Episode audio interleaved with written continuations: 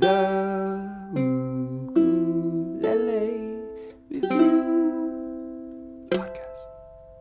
One, two, three, four.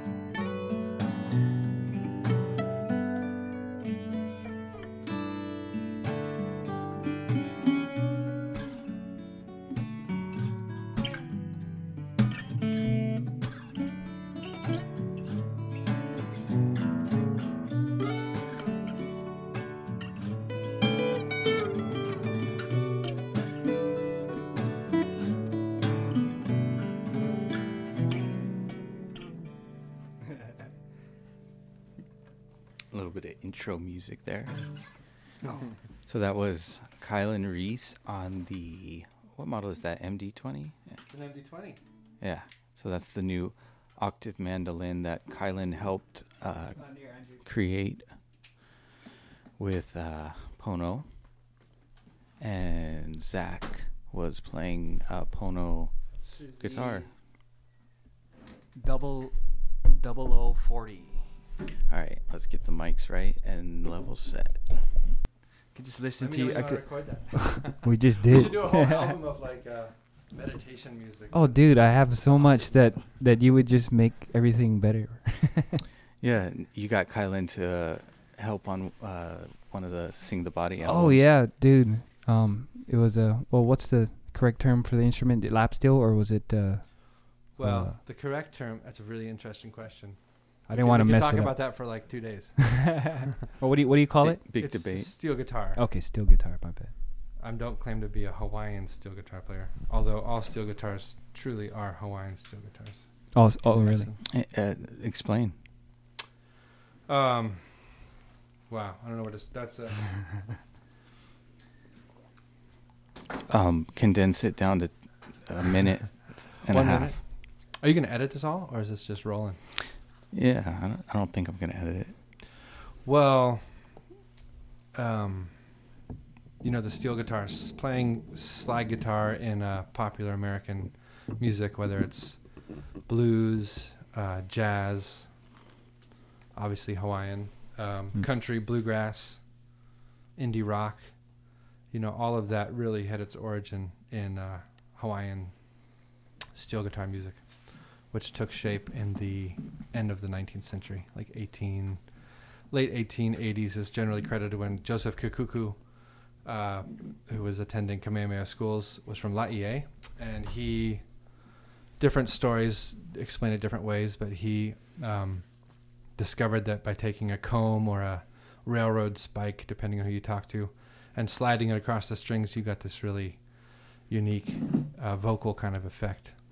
There's a great book that just came out called Kika Kila, How the Hawaiian Steel Guitar Changed the Sound of Modern Music. And it was written by a guy named John Troutman, who uh, went really in depth on the history of the steel guitar.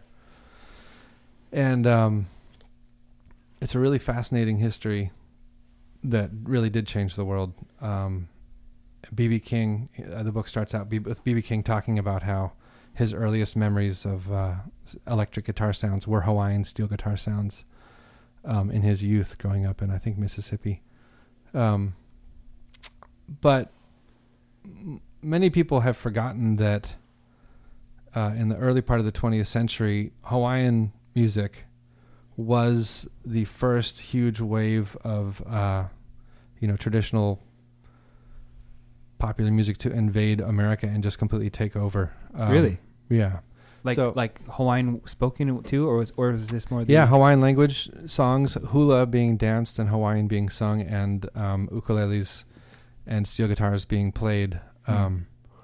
So the the big project that I'm working on, aside from um, running the restoration business, um, is trying to write a book about this whole history of uh, string string band traditions from Hawaii, um, starting in eighteen hundreds and going all the way up until the nineteen forties, wow. basically.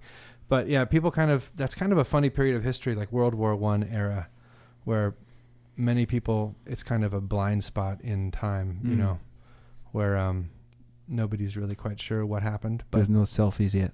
Yeah. And that's, that, no, that's actually really true. Like the, the technology uh, really shapes our perception of, of the past and time. Like, you know, before the phonograph and before f- photography, it's all just this huge backstory that nobody really feels too sure talking about because there's nothing to really compare it to in your hand. Hmm. Or, um, but you know, the radio uh, didn't really start coming around till the nineteen twenties.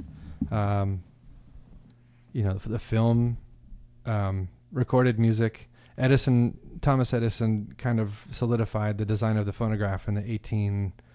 late eighteen seventies, but it didn't really become in popular use for another, I don't know, twenty, thirty years maybe. So the the story that I've just fallen into from looking into this stuff is that Hawaii has been on the cutting edge of uh, the sound of American music and, and, and thus, Ameri- you know, world music s- from the day one, you know. Um, and the contributions of uh, Hawaii have largely gone uncelebrated, I think, mm. and unrecognized. So this, you know, I'm doing, I'm working on an exhibit with the Bishop Museum. Um, and my, my vision, which I'm kind of pitching to them, is two centuries of Hawaiian strings from the ukeke to the ukulele. And, um, have you guys even, have you heard of ukeke ever? So there's this notion that Hawaii didn't have traditional, uh, string instruments, and um, it's actually totally false. There's an instrument called the nukeke, which is a, a plank of wood that's held in the mouth and strummed with a little uh, you know pick, and it has three strings made from woven coconut fibers. Like, imagine a fretboard in your mouth, or like it's a kind of like a little bit smaller. It's kind of like, have you ever heard of a Jew's harp? Yeah, you know? That's what I was gonna say. Yeah, so it, it's not um in and of itself, it doesn't have a lot of amplification, but you put it into your mouth and your skull and your oh. vocals and everything become uh, the amplification process. So it's a very, um, I don't know if sacred is the right word, but it's very involved with Hawaiian culture. And um, the Bishop Museum has a large collection of these, which I was privileged to go and assess their entire collection of ukulele and ukeke and string instruments. Um, They don't. They don't have them displayed, right?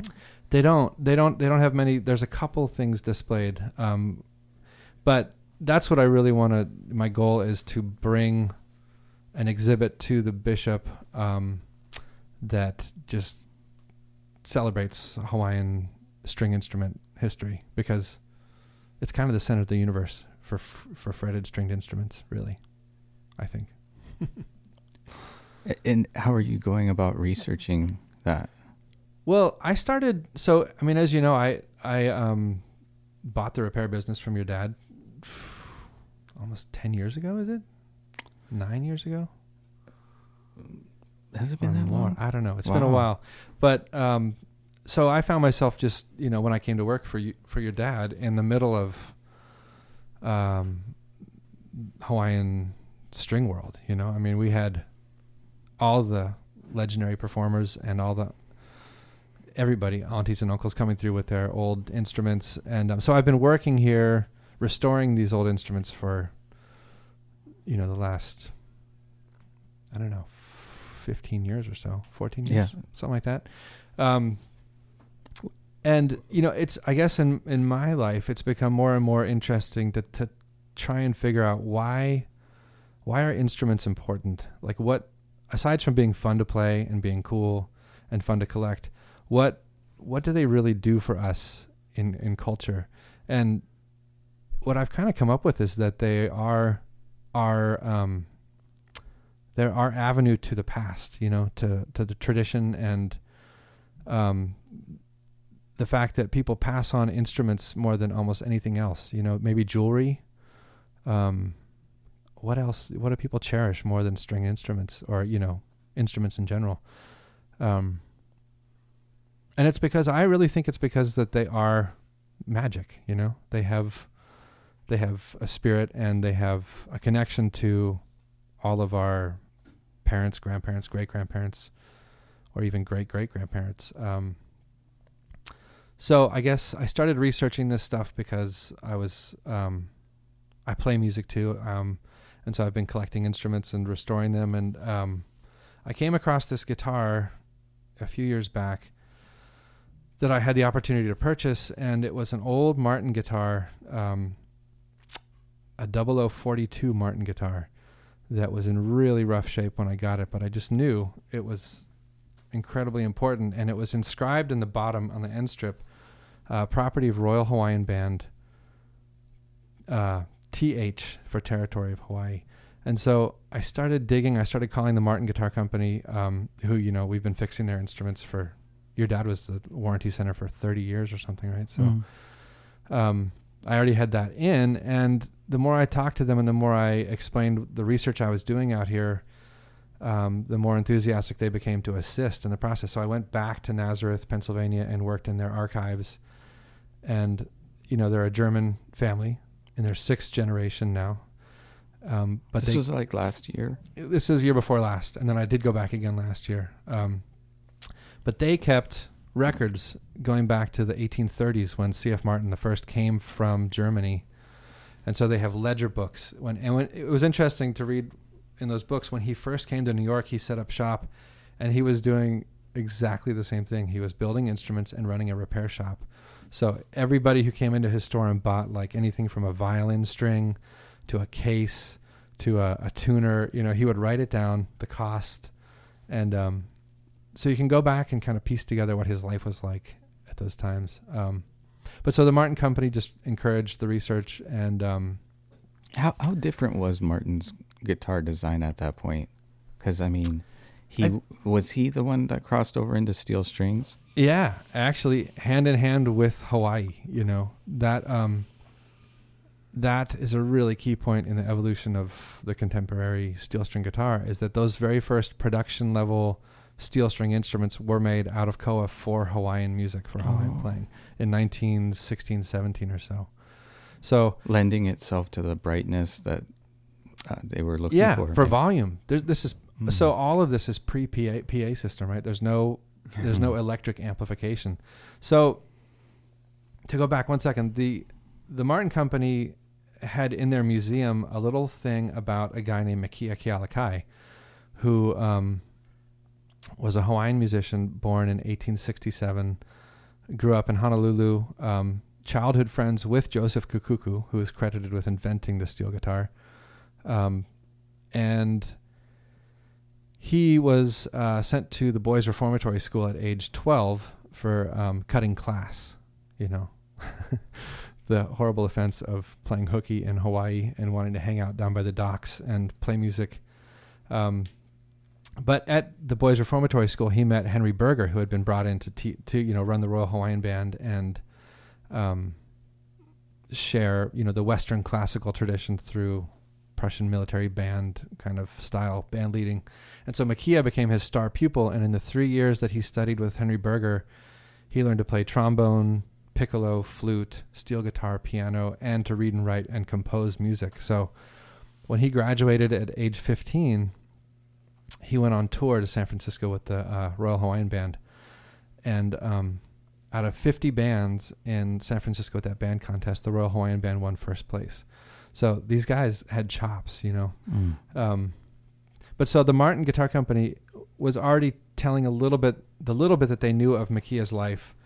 Um, and Makia is important to the Martin Guitar Company because before the Martin Guitar Company ever built what became known as the Dreadnought guitar for the Ditson Company, they had built Makia uh, two custom, bigger than ever before guitars that they called the Kealakai model. And um, when I was at the Martin Company, I found the actual wooden templates and papered templates that they used to make his guitars. And written on the wooden template, it says, use mold for Ditson Dreadnought. So mm. the Makia Kealakai jumbo guitar is the prototype Dreadnought guitar, which, as we all know, went on to become the most famous, widely imitated and used uh, steel string mm. acoustic guitar in the world. So, was there um, ever any documentation on the conversations between him and the Martin Company on how I've that... tracked down some, and it's through, like, you know, this is going on three years of digging through archives and um, old newspaper articles, but I've I've pieced together the the impetus for that that project. Um, which is a really interesting story in and of itself. Um, is there? A, do they got to buy the book, or what? Is there a different story that that already existed for the Dreadnought? Well, everybody thought that the Ditson Company had designed that, oh. that guitar, and the Ditson was kind of a, so Martin um, would build instruments wholesale for other people to brand under their own names, like the Wurlitzer, Ditson, Southern California Music Company. Um, As you know, Martin was trying to make ends meet for a long time. This is through, you know, uh-huh. World War One, Great Depression. They had a lot of hard years. And um, the interesting thing, so this is going to be part of the book for sure, but the history of the the evolution of the Martin Guitar Company and the royal family in Hawaii and all of the Hawaiian musicians who grew up in and around the monarchy and then went on to travel and spread Hawaiian music all over the world. Um, that's like a hand-in-hand relationship that where you have the oldest family-owned um, like preeminent guitar maker in, in America on the East Coast building custom instruments and designing instruments with the only monarchy ever to be part of the American, you know, diaspora, I guess you could say, uh, on the farthest western boundary of America. I mean, that's like, that's an amazing story. And It, there was a great book that came out too um, recently, the little the little instrument that saved a guitar giant, where it's all about how the ukulele through the Great Depression basically saved the Martin Guitar Company, and they were selling more ukuleles than they were guitars. Um, Isn't that interesting? Like during a depression time is when like ukulele sounds good. It's like alcohol and ukuleles. Oh yeah, right? Oh, yeah. Definitely. So Definitely. that that's that's really interesting, and you got to kind of, you know, speculate about the whole situation. Like I imagine the Ditson Company saying like, hey, can you make us something like uh, maybe a little bigger, it'll be mm-hmm. louder. And then mm-hmm. like Martin being like, oh yeah, I got that mold from uh, making the one. Yeah. So be, pri- um, before that, what was the most popular size guitar the, before the Dreadnought? Was it all like parlor size type? Yeah. And you got to think too that steel strings were not the norm at this time. Yeah, you know, still most, classical? Or it was kind of coming out of the classical tradition, which is why people love, p- fingerstyle guitar players love Martin guitars from the teens and tw- into the twenties because they're built light uh-huh. for gut strings. And if you put steel strings on them, they really pop. And, you know, if they And so when survive. did the steel string start? Well, nineteen seventeen is, I think, when the first Hawaiian Martin guitars went into production that were exclusively steel string. Because obviously to play a steel, you need the steel strings. Um, So everything from eighteen eighty-three to... They had done a few trials and a few tests and mm. custom custom options for people. Um, but yeah, that's but, why they're all slot head, and they all mm-hmm. all their tops pulled up because people started putting steel yeah, strings right. on them. Which is the same thing with Stradivarius violins. You know, Strads were all built for gut strings, and then as concert pitch, you know, raised in contemporary era, and uh, people started needing longer necks for more power and steel strings. Uh, there's very few, you know, Italian violins that haven't been reworked to accommodate those those changes. But that's why they sound so good. I mean, the best luthiers in the world have been working on them for three hundred years. So, do you still have that guitar? Yeah, I do. So, so that guitar, the Royal Hawaiian Band guitar, is is a whole other story in and of itself. That was it was made in um, nineteen thirty-four, and while at the Martin Company archives, I found all the original logbook entries from the day it was began at Martin. Actually, from the day it was ordered uh, through the Bergstrom Music Company. And what happened was the city and county of Honolulu under Frank Vieira, um, who was leader of the Royal Hawaiian Band, approved the purchase of new band instruments for the Royal Hawaiian Band. And um, they wanted, at that point in nineteen thirty-four, they wanted not only to have a big brass band, kind of military band style band, but they wanted to have a string band ensemble. Um, and the string band ensemble in the Royal Hawaiian Band was when they sang predominantly Hawaiian language songs, Um, with ukulele guitar, upright bass, violin, um, and steel guitar later. Steel guitar came later. Um, so they wanted four guitars, two double O's, two single O's, and they wanted the fanciest ones they could get. So they got forty-two style with abalone inlaid all around the top, Brazilian rosewood back and sides. Um, and they ordered four of them.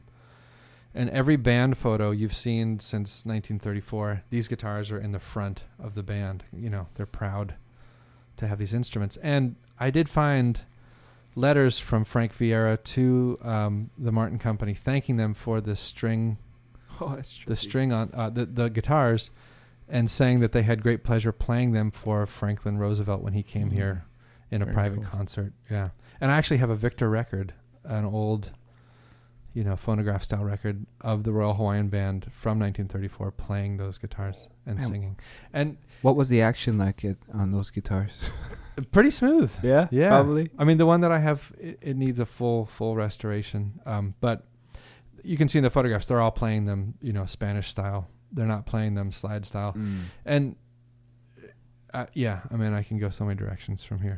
Well, Were were they involving ukulele at that point too? Is yeah, like a right. style five in there. Yeah, no, yeah, they had, and that, and the Royal Hawaiian Band at that point had Martin five K ukuleles. Yeah, but that, that. so you know the interesting thing, Makia, who um, a lot of people here in Hawaii know as uh, a celebrated composer of Hawaiian music, um, but few people here know that he also basically had a hand in inventing the dreadnought guitar, and through the research that I've done, I've, I've really, it's come clear, it's become clear to me that he is the common thread from like monarchy era Hawaii string band traditions and glee clubs all the way through to World War Two era um, string band music being popular in Hawaii. Um, he was traveling with the Royal Hawaiian Band through the eighteen eighties, eighteen nineties.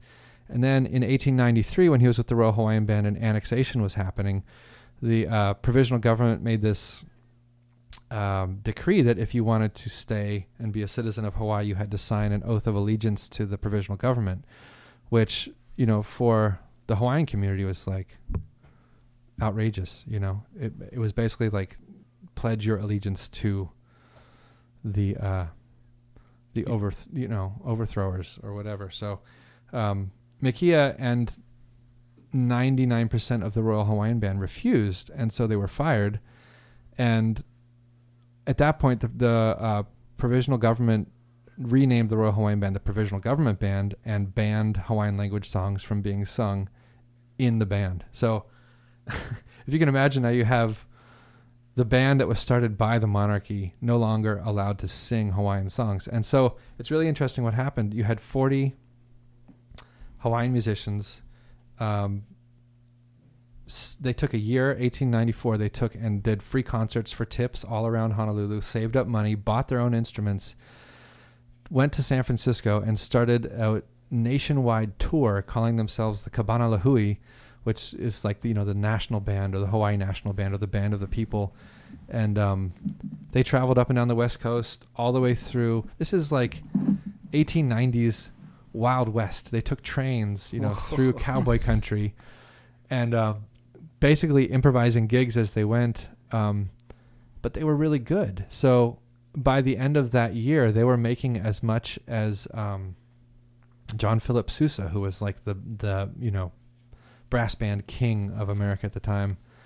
Um, so that's like, that's a really cool story to me. It tells you about the, the, where the minds of these musicians were at the, at that time, you know, extremely political, extremely educated, conscious, um, articulate, you know, well, they, virtuosos really. It's, and, yeah. it's not, yeah, they were far from savages on some deserted island. They had their own monarchy for a long time. Oh my God. Like, well, you know, I mean, if, you know, I mean, they, they, uh, they were intelligent, you know, grown-ups that the, like didn't argu- want to be dominated by outside forces. Yeah, and Hawaii at that point was arguably the, probably one of the most literate communities in the world, um, with many, many Hawaiian language newspapers. You know, I think the average person in Honolulu at that point probably was tri or, you know, trilingual at least.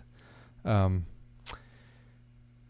and they, yeah, and they, you know, but and they just kind of killed the Hawaiian language there for they a tried. long time. I mean, there's they tried in the yeah. last maybe twenty years. There's been a revival. But, wow, yeah, they really thirty, tried. But.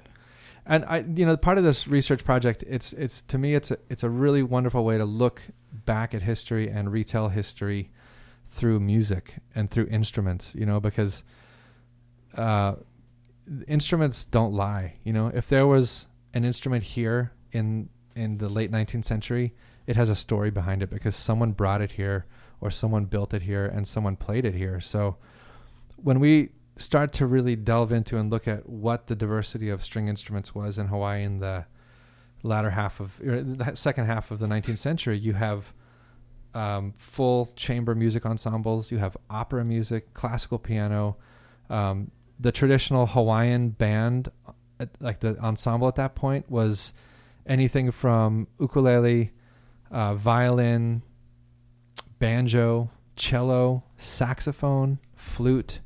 Um, so I have a couple recordings from like early nineteen hundreds of this music, and it's just, oh. it'll blow your mind. It sounds like nothing you've quite heard before, mm. you know? And the cool thing is these songs that they were playing are still being sung today by people like Cyril Pahinui or, um, you know, there's a whole n- younger generation now, um, the Lum brothers, who are, are taking these old songs and keeping them in the the consciousness. Um, it's still but, good music. But it's, uh, it's yeah. like a, it stands the test of time. It's oh, interesting, yeah. too, how um, like music transcends things like language to where like Hawaii could just get all of these influences mixed with, you know, the, the music that had been brewing in their culture for yeah. many years. Because you, you hear in a lot of that early, um, uh, uh, those early bands, like almost like, you know, the gypsy jazz influence too, or mm-hmm. just all of these different influences that yeah. kind of came through and like Ho- Hawaiian musicians made it their own and their oh, own yeah. style. But that's really interesting that they were able to um, just go take on the mainland and do really well. Because, they were the stars. I mean, they were the rock. It translates, you know. It's like yeah. you can do songs with Hawaiian words because, you know, you don't have to understand everything to understand mm. it, you know. There was a tour uh, that the Royal Hawaiian Band did with a couple string band ensembles up the West Coast in nineteen oh four, oh five. And um, a lot of these guys ended up just staying in, like, Tacoma, Seattle, because um, they could make a pretty good living teaching Hawaiian music and playing. But um, the the band was famous for being one of the most exciting bands to see because they not only did Hawaiian music, they did Western classical uh, arrangements of big band music. They did um, they did everything, and they would play every every musician in that band probably played three or four instruments. So they would switch, they would change, and all of a sudden have a completely different sound. Um, and and again, it's all acoustic, right? All acoustic, yeah. all acoustic. So. Wow. It really, you know, when you listen to early um, early recordings of string band players, th- there's like a real power and drive. And those guys knew how to get tone and volume out of their instruments, which is why you see this this progression of instruments needing to be bigger and bigger and bigger, because um, the concerts were getting to bigger and bigger audiences. I mean, if you think about it, pre-P A system, the reason the brass band, all John Philip Sousa's marches and the military band was so popular is because if you have more than, I don't know, fifty people assembled and people are talking or there's background noise, you need brass instruments to play.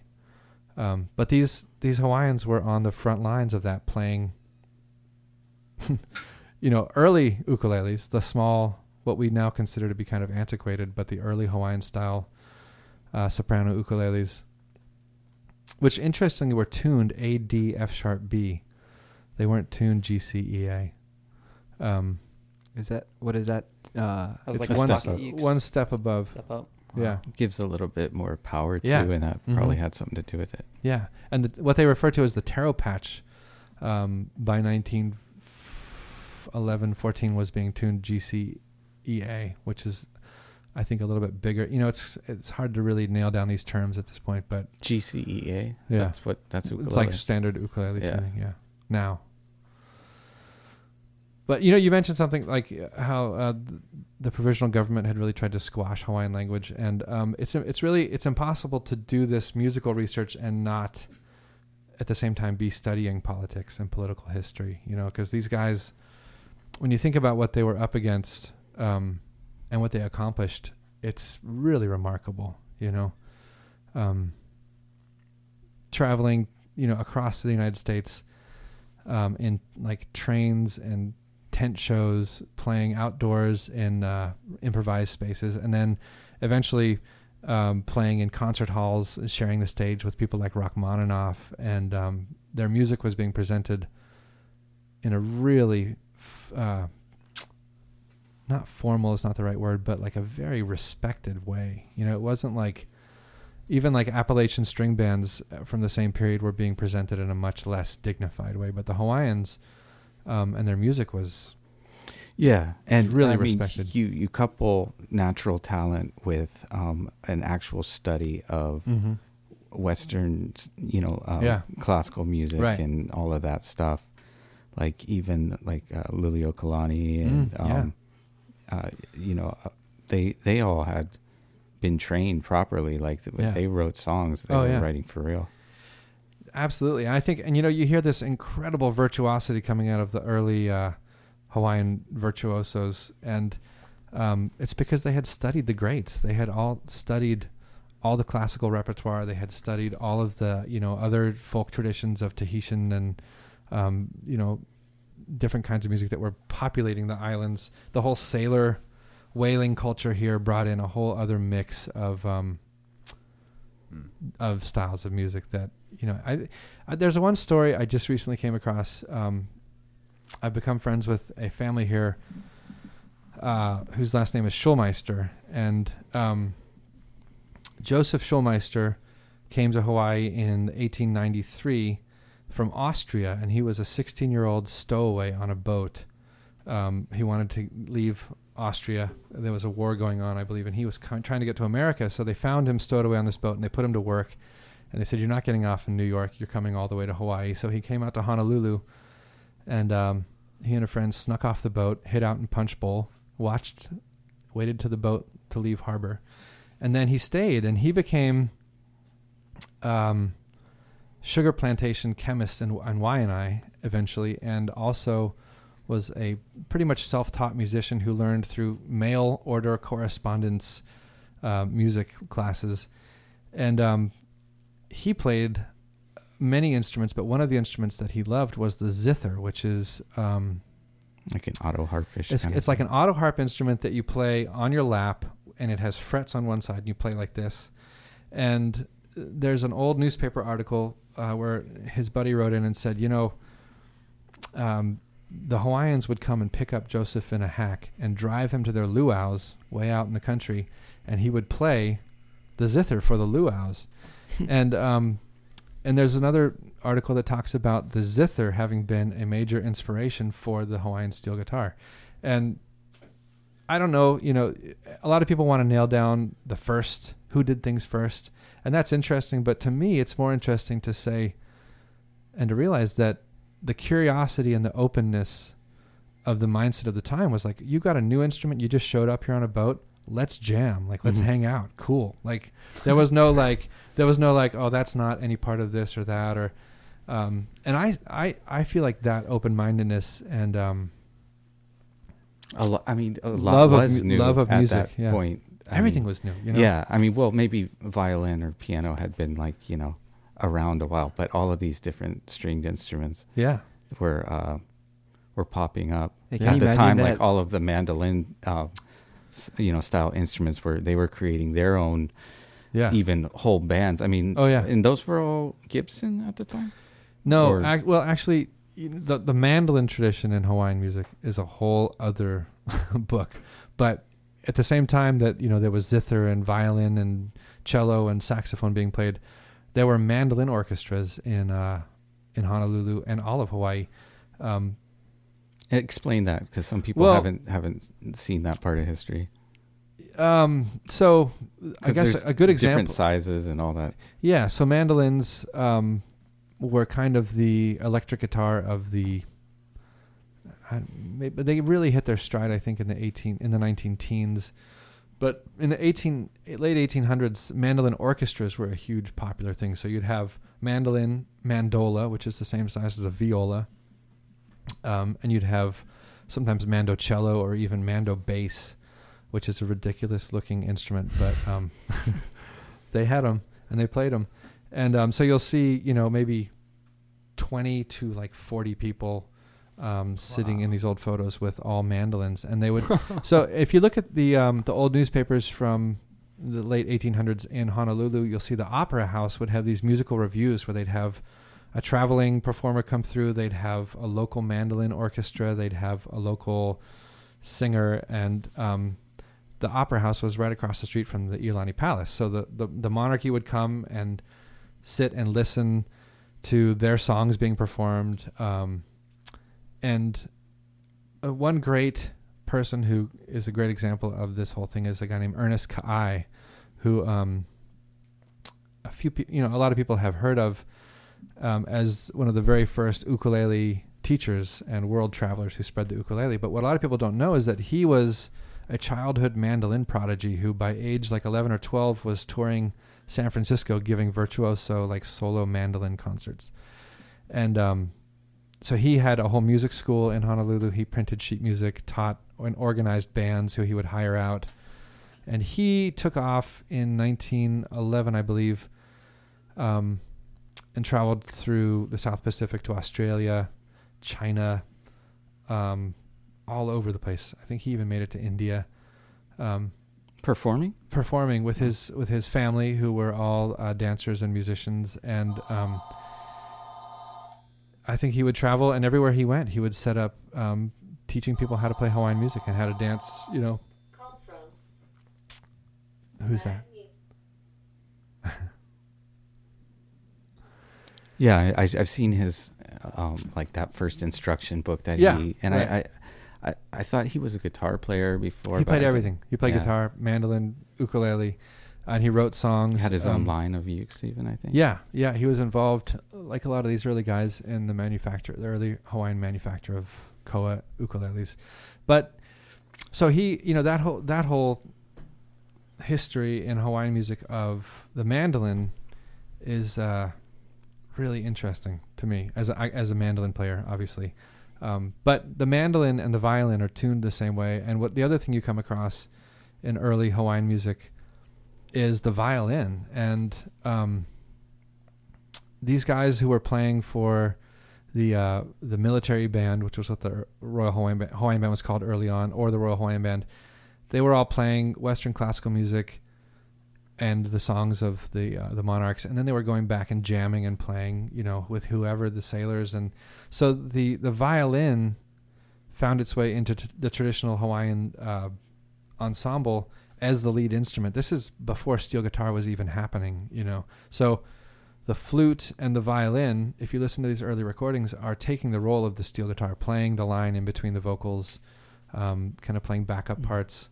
And it's interesting to me as a musician that the timbre of the violin and the flute together it sounds very similar to a steel guitar. It's like a very strong fundamental mm. um, kind of tone.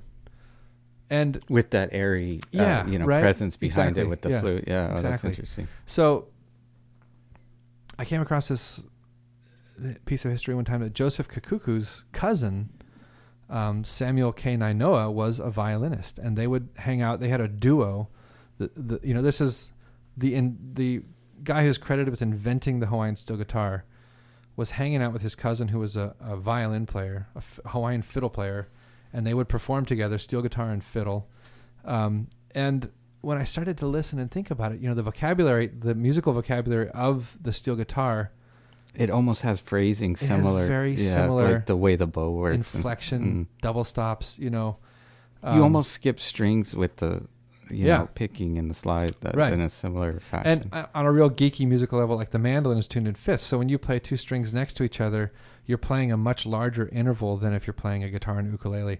And so the steel guitar, how they have that real, you know, jumping kind of quality between notes, it you one might almost say it's kind of emulating what a violin or a mandolin might do if playing the same melodies and chord progressions. No doubt. The yeah. licks transferred somehow, you know, and then, you know, yeah. people just uh, take styles from other people yeah. and those things become part of the sound. Definitely. And what's, what's really funny to me is that when the steel guitar found its way into like Western swing or, blue, or not bluegrass, but like country music, it got it knocked a lot of fiddle players out of business, because what three fiddle players used to do, now one steel guitar player could do by playing, you know, chord melody kind of stuff up and down the neck.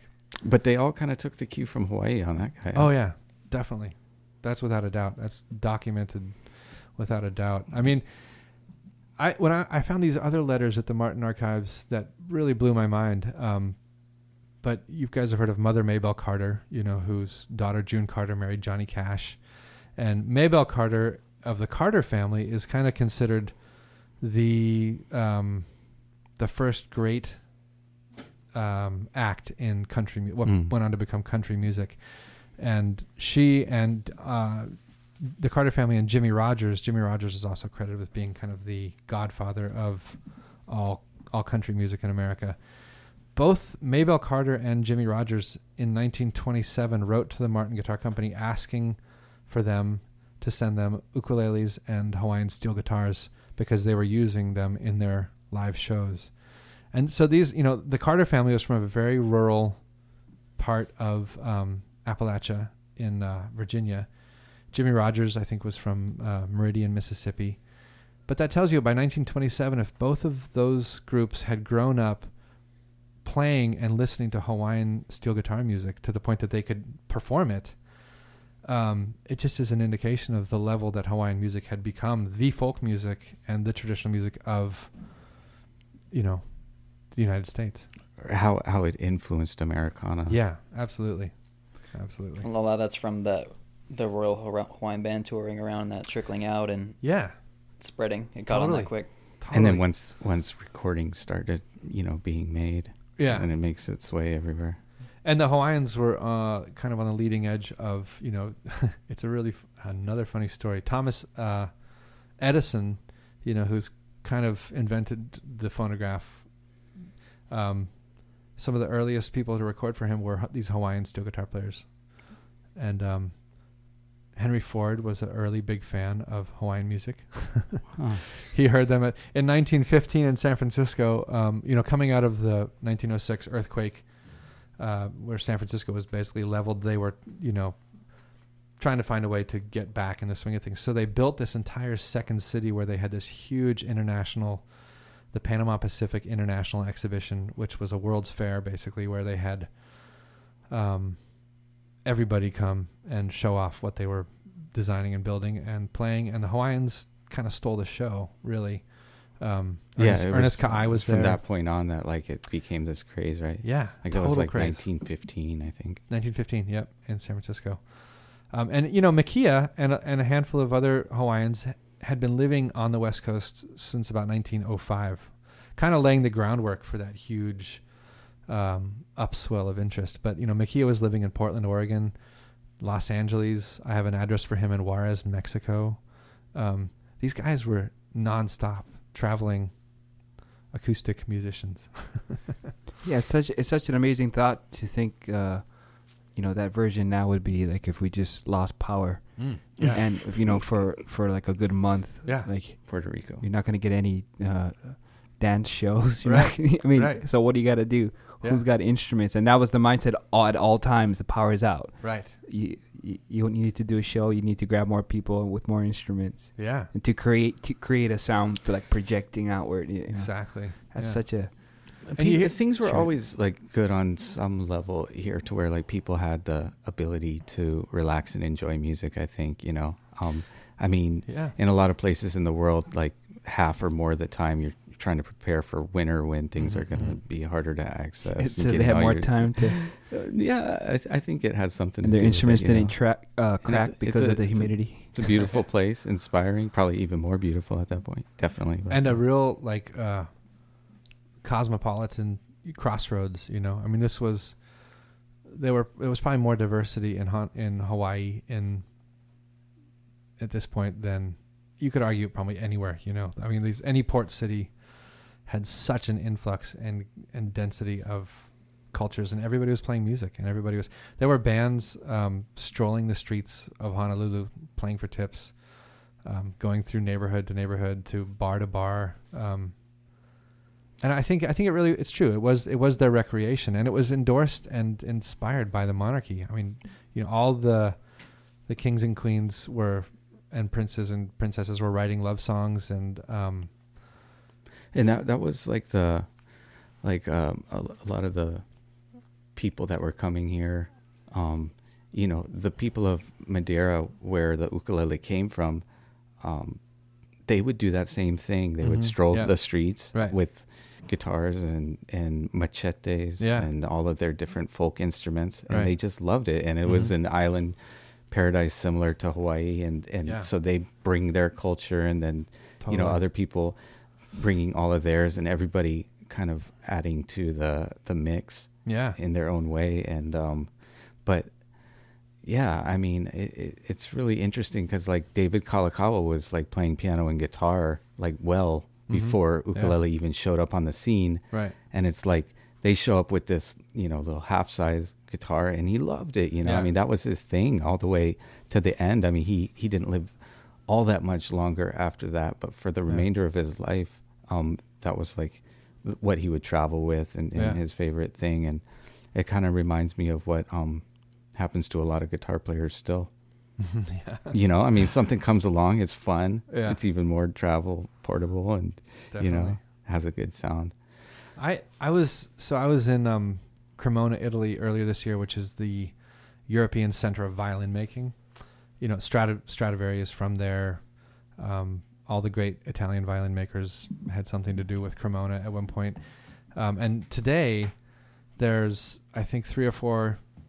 There's one big uh, public violin making school there, and then there's a bunch of private academies of violin making. There's two museums dedicated to the violin there, um, and there's more luthiers per city block in Cremona almost than anywhere else in the world. Maybe Honolulu's the only place where there's more uh, instrument builders per capita than Cremona.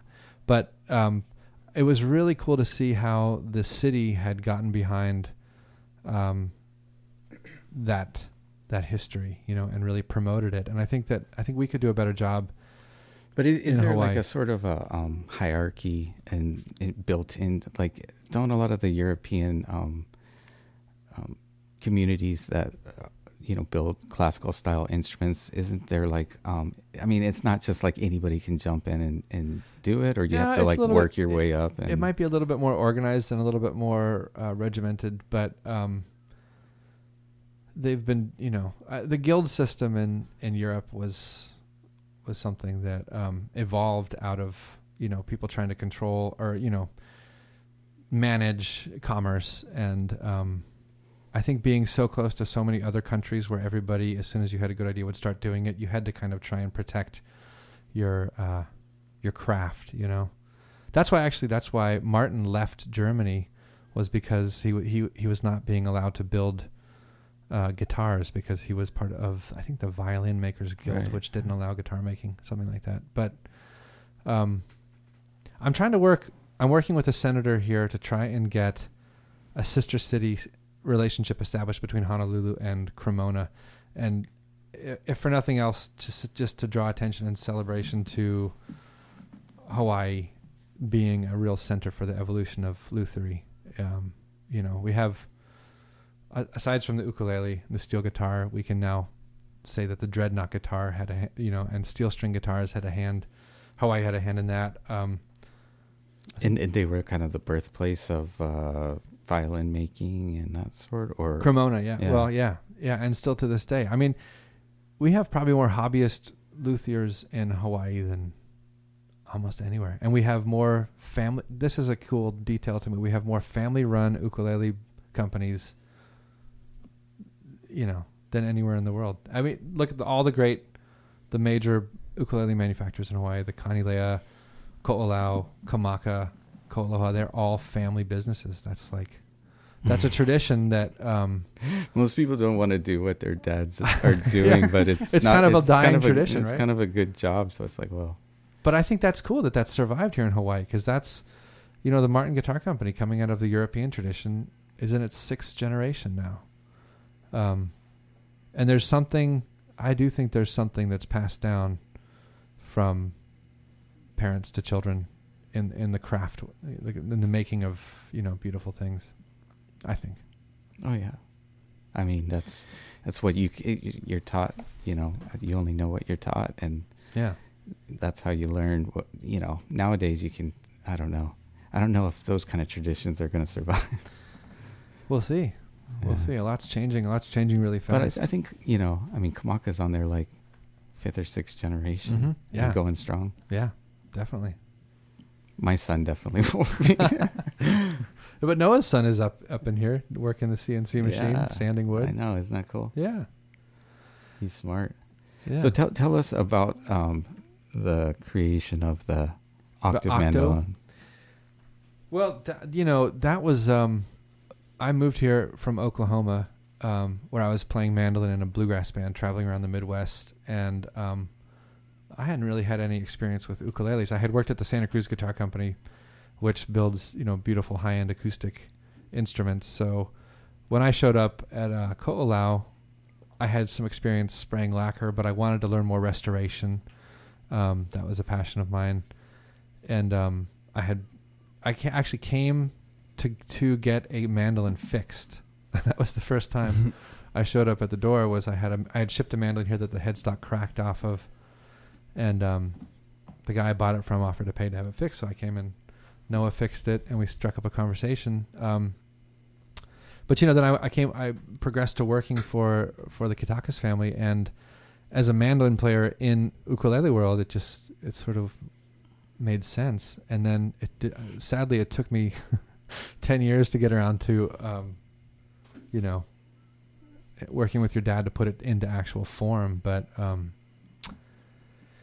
it makes sense. You know, there's the tipple, which is, um, started out as a South American instrument that the Martin Guitar Company started making, I think in nineteen twenty something.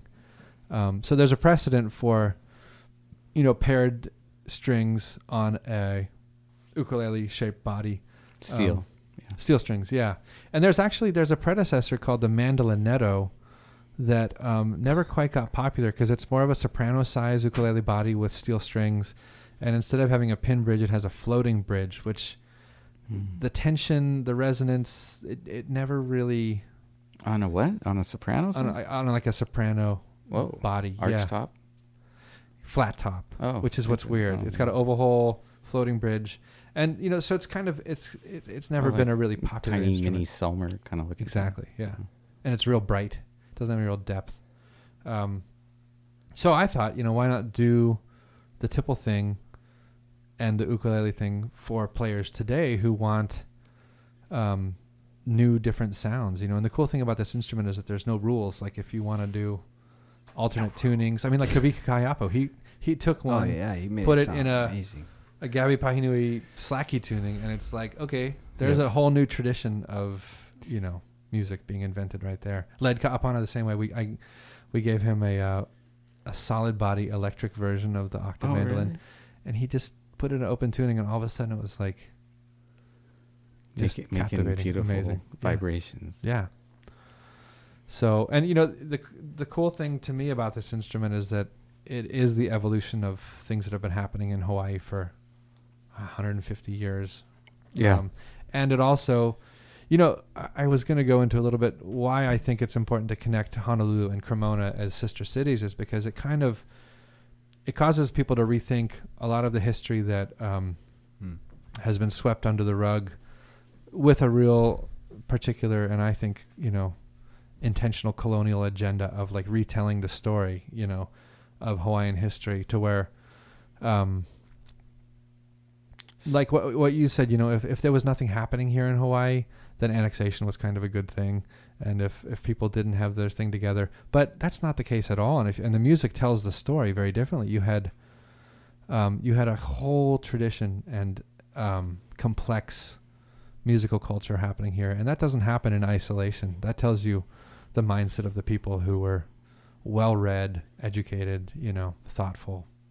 Happening. I mean, they had adopted at, by that that point a lot of, you know, Western cultures, but yeah, there was yeah. there was no um I, you know no reason to do away with their true, you yeah. know, heritage and and the, you know, like all of the um the chanting and drum style stuff that yeah. that they have in their history too. That that's like but that's, amazing style. It's totally amazing, and that's and I think that that's been whitewashed as well, in saying that, you know, a lot of people will tell you, oh, there was no melody in Hawaiian music, or there was no harmony, there was no string instruments, and it's just all not true. I mean, um, uh, the kumuhulas that I've talked to about that early traditional Hawaiian style of music, there's whole traditions of, of chanting where there's two voices, you know, kind yeah, of doing in, harmonies, inter- yeah, singing with each other, and well, plus too, they were telling us like they were telling their history in those.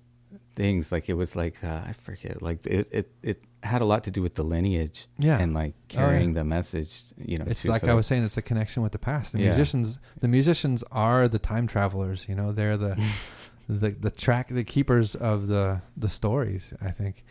Um but so connecting, you know, Honolulu and Cremona Honolulu and Cremona um draws b- that attention back to the fact that Hawaii was a sovereign kingdom with relationships and shared histories and evolutions with places as far away as uh, as Europe and, you know, Asia and everywhere, really, I think. Yeah, and that they, you know, made a significant impact on music as we know it. Oh, yeah. I mean... Yeah, and I think so, that, so I think that, that that's those these stories need to be um, celebrated and shared because people need to know. And you know what's funny is that when I when I talk to people like repair clients who are, you know, maybe like fishermen or plumbers, or they're not musicians, but they they've had their Martin guitar handed down for a couple generations, and they know. And when I tell them that, oh, you know what, that started out that dreadnought D eighteen you have that you got from your dad. Started out as a Hawaiian instrument. They're like, oh yeah, figures. Yeah, yeah, they're not surprised. It's like uh, they know, and I think that um, that's really interesting to me. That there's so many kinds of knowing. You know, there's so many kinds of knowledge. This is something I have a friend, uh, Noelani Arista, who's a, a professor at University of Hawaii in Hawaiian language and studies. And we were having this conversation the other day about how, you know, Western.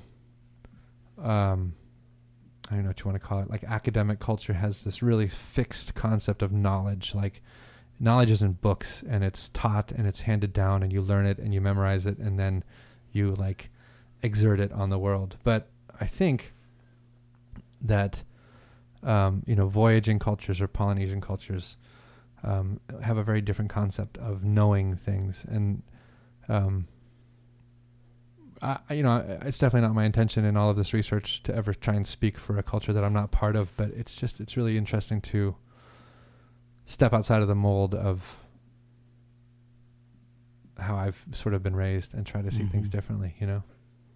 And I think it's, I really think it's, it's important to let the Hawaiians tell these stories and let, let the culture speak for itself more than anyone else trying to it discover sounds like anything. You should get her or somebody like that to get yeah. together with you to do, yeah you know, co- we are we're doing it, it. We're, we just wrote a grant to um oh wow to get funding to to pay translators to go through, because you know the Hawaiian language newspapers are the greatest resource for this kind of um scholarship scholarly work, because all these musicians who are traveling the mainland um were writing letters home, the and they e- were being published in the newspapers. The English was just fake news. Yeah, even then the English was fake. But, you know, no, it's interesting. Like, if you read, the, I have accounts of the exact same, like the Kabana Lahui tour. I have accounts in the w- English p- papers, and I have accounts of it in the Hawaiian language papers, and it's very different stories. You know, it's like, yeah, okay, let's get this translated, because this is this is the, this is these people speaking for themselves. It's crazy how much uh, history. Uh, recorded falls like uh you know at least partly in the propaganda intentionally. Yeah, you know, like so much of this is just blatant well colonial, there was an agenda, industrial and, you know, complex racist agenda. Yeah yeah there was so. Less fact checkers. yeah yeah well, that, that that's really awesome, and it's cool that you're going over to Europe to study with those people too, because like there's um you know that many centuries of research into like something as simple as finishing isn't that simple. You yeah know? I mean there's yeah there's a true art to it. Well, and that's that's where you know H- Honolulu is where the the ukulele, in my opinion, combined with the tradition of the ukeke and and became what everybody knows today. But and everybody knows that it came from Madeira and Portugal, but if we take it a step further and say, where did those instruments come and evolve into being in Portugal and Madeira? All of a sudden we start going, you know, oh, east. Yeah. And we start have, we start talking about the connection with the whole European, uh, you know, string instrument tradition, which Greece was before them. Yeah. I mean, that goes back to... And then Egypt was before them. Exactly. And then there's like Assyrian stone carvings that show, yeah. you know... even ukulele looking type. Yeah, but that's the point. That's the point to me, is that you connect Hawaii as part of the world community, which is exactly what it was and is and it always has been. And it's been a partner in design, evolution. Um, it's helped know. propel the, you know, one of the aspects we love most about life. Yeah, it's diversity. Yeah, Good music. Good music. Jamming. Good food. yeah yeah I mean that's, that thing sounds great, man. I, I mean I like both tunings, but uh, the uh, mandolin tuning is, is what I prefer than the D G B E. I yeah. think it just like I don't know it's, it jumps it's out a little a more, more throaty with the double basses yeah. and stuff yeah. you know yeah like when you when you octave the um two low notes you get this really cool chimey sound though that like somebody like Kavika really utilizes. Mm-hmm. yeah I took just the regular um Uh, way it's strung there for octave mandolin and, and tuned it, I think, um, uh, G D G D, I think, uh-huh. what, something like that. Or G D, was it D G? No, D G. No, D G, D G. It was just like oh. two notes. Yeah. Which, that's like that's a pretty popular fiddle tuning, like a cross tuning for Appalachian fiddle. Mm. Yeah. It, it's funny how, it, like, uh, sometimes those drony kind of tunings can be so fun. Oh, yeah. Definitely. But it, it, it's kind of its own thing, but something that anybody that plays e- either ukulele or guitar can yeah. find their way with, and just oh, yeah. have something that they're making a like, whole different. What do, what do you think? With. Like like some seasoned ears, you know, some someone who's played guitar for a long time and just heard audio of that. You know, like what do you, what do you think? That, would they think it is like a twelve string cabled up, or I not think it sounds a little like different. That? I, you know, from what I've so we've been selling these for about a year now. I mean, um, and everyone who gets them. The majority of people I hear back from are excited and inspired to, you know, try something different. Try something different. But it's familiar, but it's different. And um, a lot of, you know, for myself as a mandolin player, I always felt a little frustrated when I wanted to go play a gig by myself or do an open mic, because to accompany yourself with a mandolin, it's it doesn't really yeah. support your voice, you know, when you're trying to sing. So high. So this, all of a sudden, you have all that low end and sustain and tone of a flat top, so you can guitar. Have singer songwriter mandolin style. Exactly. Yeah, it's awesome. But you you know you don't need to find a, a guitar player and convince them to play with you. Yeah, I totally want one, man. I totally want one. They've I know where you can get one pretty fast. Every time we get a shipment, they're. I think they're continually one. sold out from everybody who's selling them, which you know that's cool. Mostly mandolin market? Um, I mean, we probably yeah, mostly sell to people that are just uke players wanting yeah. to try something different. But. Right. I think it's cool that people are excited to try something new. It tells you that people are, are still curious and still uh, ready for, to invent, you know? Well, anyone, I think, who enjoys something, like as soon as they, their head starts going, like, how can I join more? Like, mm-hmm. how can it better suit me for what I like to hear? Right. And then ideas come up, but, you know, not everyone is uh, has the pleasure of just going to work and asking a builder to, right. hey, what do you think about this? How can you try that? You know, yeah. I, I think...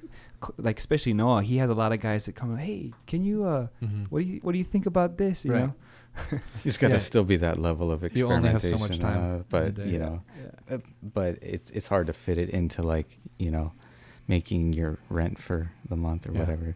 But um, they, you know, they say artists starve. Sometimes you gotta starve got for a little while just to like try different things and and uh, you know, it's like the sounds that the, the instruments create are part of what at least inspires um, the music that you make, you know? Yeah. So something that is making different sounds is going to, you know, you're going to play off, off of that. Mm-hmm. You know? So yeah. it's, it's, it's going to be something where like, you know, for creators, new and different styled instruments yeah. are a real inspiration. Definitely. And it's, you know, coming up with something new coming out of Hawaii is an old tradition. I think. Yeah. Well, yeah, it's bringing it back because you're not bringing in something totally that's, you know, never been in here. Yeah. This is like over here before any of us were born. Definitely. But, hey, um, thank you so much. Yeah, you know, it's, it's really been a, interesting. It's been a blast. You know, I, I'm looking forward. I've been to the Bishop Museum a few times, and it's really disappointing the because I, I've talked to people that have donated, you know, yeah. ukes and different right. instruments. So it's like, I want to see more music displays, but hopefully yeah. you can help them sort that out. Well, they've been on, they're, they're on board and we're, you know, we're just trying to, as you n- may know, like, you know, museum exhibitions are really expensive. So we're, we're putting together, um, I think what, what, what my goal would be is to start with the ukeke, you know, start with this really tradition, Hawaiian, traditional Hawaiian instrument, talk about what role it played in culture in uh, pre, you know, Captain Cook times Hawaii. And um, and then s- talk about how that, in combination with the Portuguese instruments, evolved into the ukulele. And and then talk about the Martins' relationship with Hawaii and that whole evolution. Um, and then take it a step further and talk about what are people building today? Have a whole wing of the exhibit on contemporary ukuleles mm. in the world and bring in, you know, Chuck Moore with the Hokulea ukulele. Mm. God, I mean, can you imagine how like, cool would that be? And then have uh, live demonstrations, have live concerts. You know, I've talked with some really um, major heavy ukulele talents and they want to be involved. They want to come.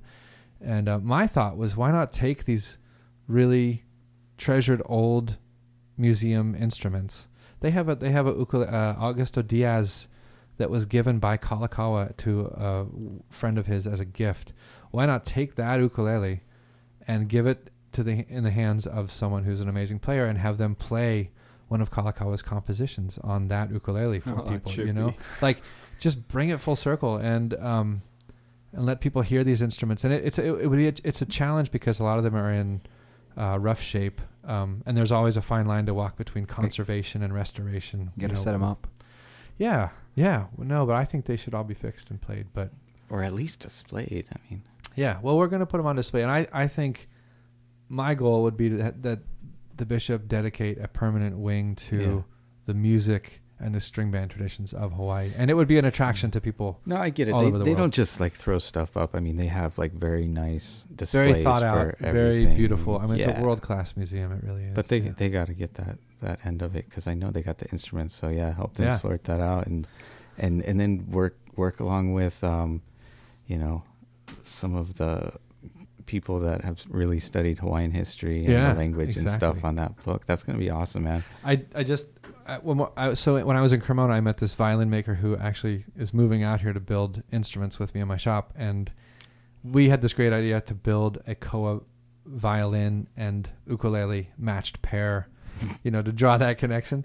And so I was at the Bishop when we were going through their string instruments, and uh, I uncovered this old dusty case, a violin case, and I open it up, and sure enough, there's a Koa violin from like nineteen, you know, twenty you something. Do something original. So huh? No, it's all been done before, but but not the we can not that, not this exactly. We have can you, we can try to do things. Have you tried building an ukeke yet? I haven't. But they're, they're, they're you know, the first King Kamehameha could play the ukeke and two nose flutes all at the same time. Really? Yeah. No, I don't know what I'm talking about. Oh, well, it might be true. It might be true. You know, I think that... Uh, Whoa, I just saw a picture. I saw people holding it for them.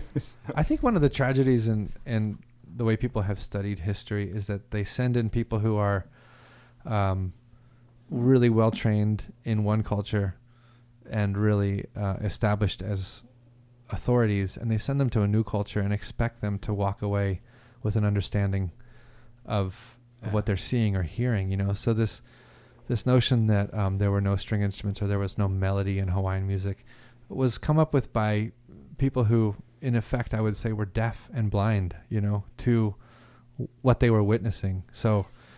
Um, No, they were when just I, like stuck up. I mean, they were well, snobs. There was a lot of there was a lot of that. I mean, there's a famous um, musicologist, Helen Roberts, who came here in the nineteen twenties and worked with the bishop, and she tried to catalog, on behalf of the United States government, tried to catalog Hawaiian music and what it was.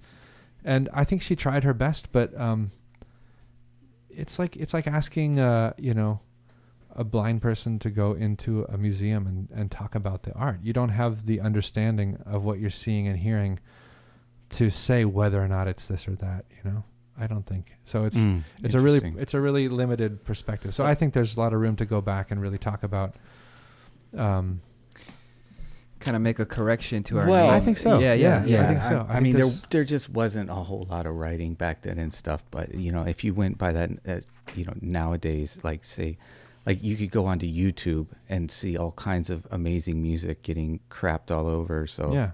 I don't know. Yeah. Like, I don't trust what people say anyways. No.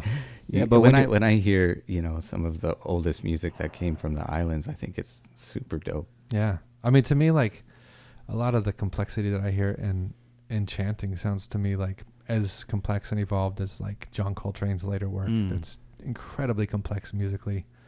And uh, I think you have to be I careful mean, not to judge things you don't know anything about. you know? It's an it's an inspiring inspiring story just because uh you know I grew up all my life here. It's kind of like makes it a little more special to me. It's like oh, oh yeah. It kind of creates this little bit of a you know maybe there's something still left here. You oh, know, there's, there's so much. The I mean, there's, well, that's one thing I you know fixing instruments here.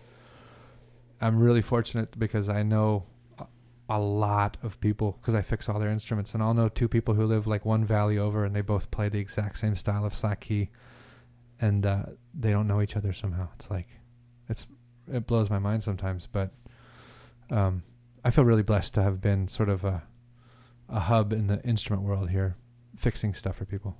Yeah, we send uh, we send a lot of people to Cook Island. Um, You go, can go on to k r strings dot com and probably you know, yeah. find his contact. I've got some info. cool uh, old, there was an old Nunez restoration we did. This ukulele was a mess. We brought it completely back to life. And that's photo documented on there.